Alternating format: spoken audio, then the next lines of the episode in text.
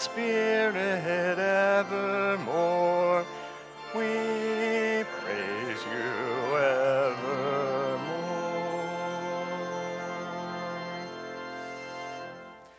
In the name of the Father, and of the Son, and of the Holy Spirit. Amen. You may be seated. The gospel reading serves as the basis for our sermon this morning. God with us, why all the fighting and weeping? The Creator, our God, is a God of justice. Psalm 9, verse 7 puts it this way But the Lord sits enthroned forever, He has established His throne for justice. And that was certainly how our early Christian forebears perceived God's work in Jesus as a work of establishing justice. Matthew, in chapter 12 of his gospel, describes Jesus' ministry in this way Jesus, aware of the Pharisees conspiring to destroy him, withdrew from there, and many followed him. And he healed them all and ordered them not to make him known. This was to fulfill what was spoken by the prophet Isaiah Behold, my servant, whom I have chosen, my beloved, with whom my soul is well pleased. I will put my spirit upon him, and he will proclaim justice to the Gentiles. He will not quarrel or cry aloud nor will anyone hear his voice in the streets. A bruised reed he will not break, and a smoldering wick he will not quench until he brings justice to victory. And in his name, the Gentiles will hope. The God of justice comes to establish justice. I have recently read the novel The Green Mile. I know it's a really, really old novel. I'm trying to catch up on my reading. And I'm going to watch the movie soon. That's really old as well. But if you've watched that movie or read that novel by Stephen King, it is about the main character, John Coffey, who is on death row unjustly for a crime that he did not commit.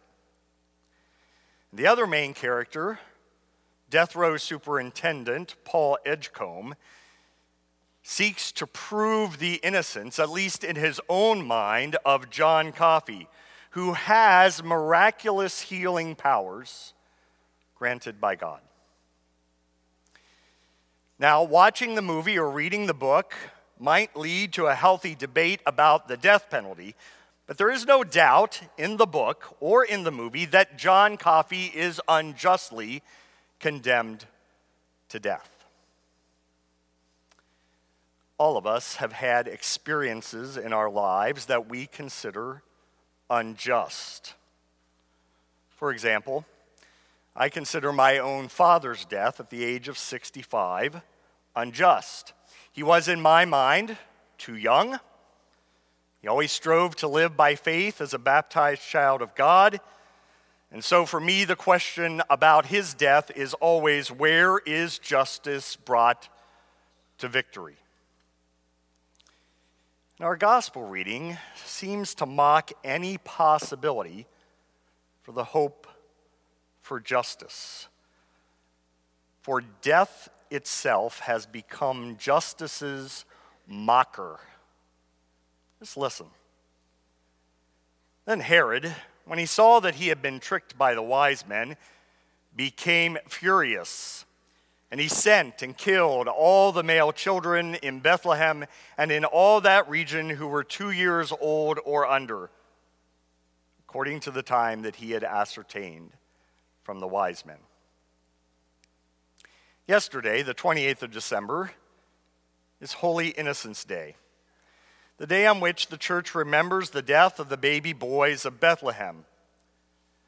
And that event and that story throws a giant wrench into our Christmas celebration. We just heard on Christmas Eve and Christmas Day good news of great joy. For unto you is born this day in the city of David a Savior, who is Christ the Lord. And that this one, born of Mary, is the Word who was made flesh and dwelt among us, full of grace and truth. Yet breaking into our Christmas joy is a slaughter at the hands of an utterly paranoid ruler that cripples our sense of God's justice. If this is the Savior, full of grace and truth, then wherever God's grace and truth is, there should also be justice. God's justice. Why then is there all this fighting, even killing and weeping for the slaughtered babes? A voice was heard in Ramah, weeping and loud lamentation, Rachel weeping for her children. She refused to be comforted because they are no more certainly doesn't seem that God is establishing his throne for justice. How could God let this happen? Why would God let this happen? To our understanding of justice, it is inexplicable, outrageous, maddening. So much for any hope for justice. In the light of this miscarriage of justice, our Christmas song seems empty. Joy to the earth, the Savior reigns. And with a very Scrooge like voice, we are tempted to say, Bah humbug. But a Scrooge like existence is no existence at all. We must ask, as we did last Sunday in Dr. Viker's sermon, where are you, O God? Where is your justice, O God? Will you come and bring justice to victory? How do we find the answer? Well, Matthew points us in the right direction. Three times in this section of his gospel, he says that the events taking place, the escape to Egypt, the weeping over the slaughtered infants, and Jesus coming from Nazareth, were to fulfill what the Lord had spoken by his prophets. Fulfillment of prophecy is the key to perceiving that God is establishing his throne or his reign of justice. But you're probably wondering why should the fulfillment of prophecy matter to me? Well, it matters because everything hinges on Israel's story. The future of the whole world hinges on Israel's story. The reign of God's justice for Israel and for the Gentiles, for all of us, hinges on Israel's story. Israel's story has been prophesied. The prophets foretold the various patterns of Israel's story. And one of those patterns is liberation, fighting, and weeping, justice's reign. Isaiah 63, our Old Testament reading, provides the pattern. God saves Israel, seeking to establish his reign over the whole creation by liberating them from Egypt as Isaiah says, For he said, Surely they are my people, children who will not deal falsely. And he became their Savior. In all their affliction, he was afflicted, and the angel of his presence saved them. In his love and in his pity, he redeemed them. He lifted them up and carried them all the days of old. But there is fighting and weeping because Israel rebels against God, pursuing her own desires to rule, rule, over herself. As Isaiah says, they rebelled and grieved his Holy Spirit. So there was fighting between God and Israel, a much gnashing of teeth on Israel's part. As Isaiah said, God turned to be their enemy and himself fought against them. But God's reign of justice will not be deterred. God will come and establish his reign over Israel again. As Isaiah says, he must lead his people and make for himself a glorious name. Liberation, fighting and weeping, justice's reign. Since Israel proves incorrigible, ultimately unrepentant, unwilling to let God rule over them, God brings into human life one Israelite in whom there is no guile, one faithful Israelite. God brings his word into human flesh, into that one born of Mary, the son she bears who will save his people from their sins. And not surprisingly, Jesus, Israel's pattern, is Jesus' pattern. Liberation, as Isaiah 42 says, quoted by Matthew in chapter 12 Behold, my servant, whom I have chosen, my beloved, with whom my soul is well pleased. I will put my spirit upon him, and he will proclaim justice to the Gentiles. He will liberate his people from their sins, and in his name the Gentiles will hope as well. But his liberation will only come through fighting and weeping. And there is fighting from the start. As Herod seeks to take his life and his parents must flee to Egypt, he will contend with the Pharisees and the Sadducees and weep at the graves of his friends.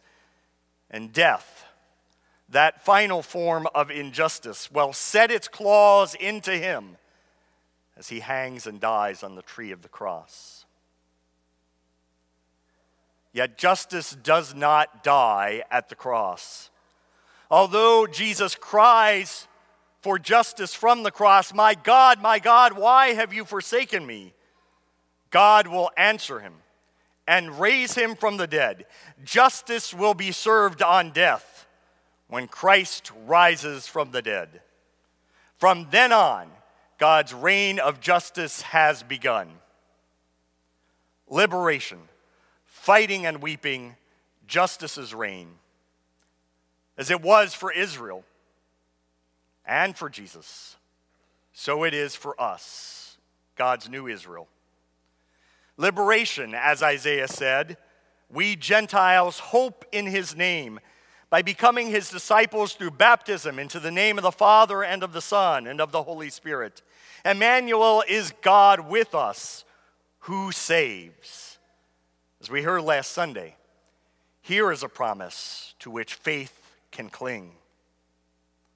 All fighting and weeping will continue. It's the pattern, remember? We will experience fighting, we will weep. As Paul says in 2 Corinthians, but we have this treasure in jars of clay to show that the surpassing power belongs to God and not to us. We are afflicted in every way, but not crushed, perplexed, but not driven to despair, persecuted, but not forsaken, struck down, but not destroyed, always carrying in the body the death of Jesus, so that the life of Jesus may be also manifested in our bodies. For we who live, are always being given over to death for Jesus' sake, so that the life of Jesus also may be manifested in our mortal flesh. The battle with death is the battle for justice. Weeping will come inevitably. yet justice will reign. The reign of God's justice will finally come for us when the fighting and the weeping are over. As Jesus promises in Revelation 20, blessed and holy is the one who shares in the first resurrection. Over such, the second death has no power, but they will be priests of God and of Christ, and they will reign with him for a thousand years. Can you see the pattern in your own life? United to Jesus, it is the pattern of justice for you. So, are things unjust in this world? Why is there so much fighting and weeping in this life that comes from injustice? Listen to what the Lord has spoken by the prophets God is with us.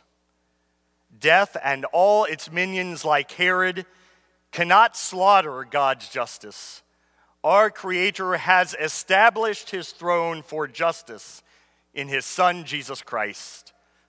Christ will come again to reign over his creation and to invite all his people, all of us, to reign with him. He will bring justice to victory. In the name of the Father, and of the Son, and of the Holy Spirit. Amen.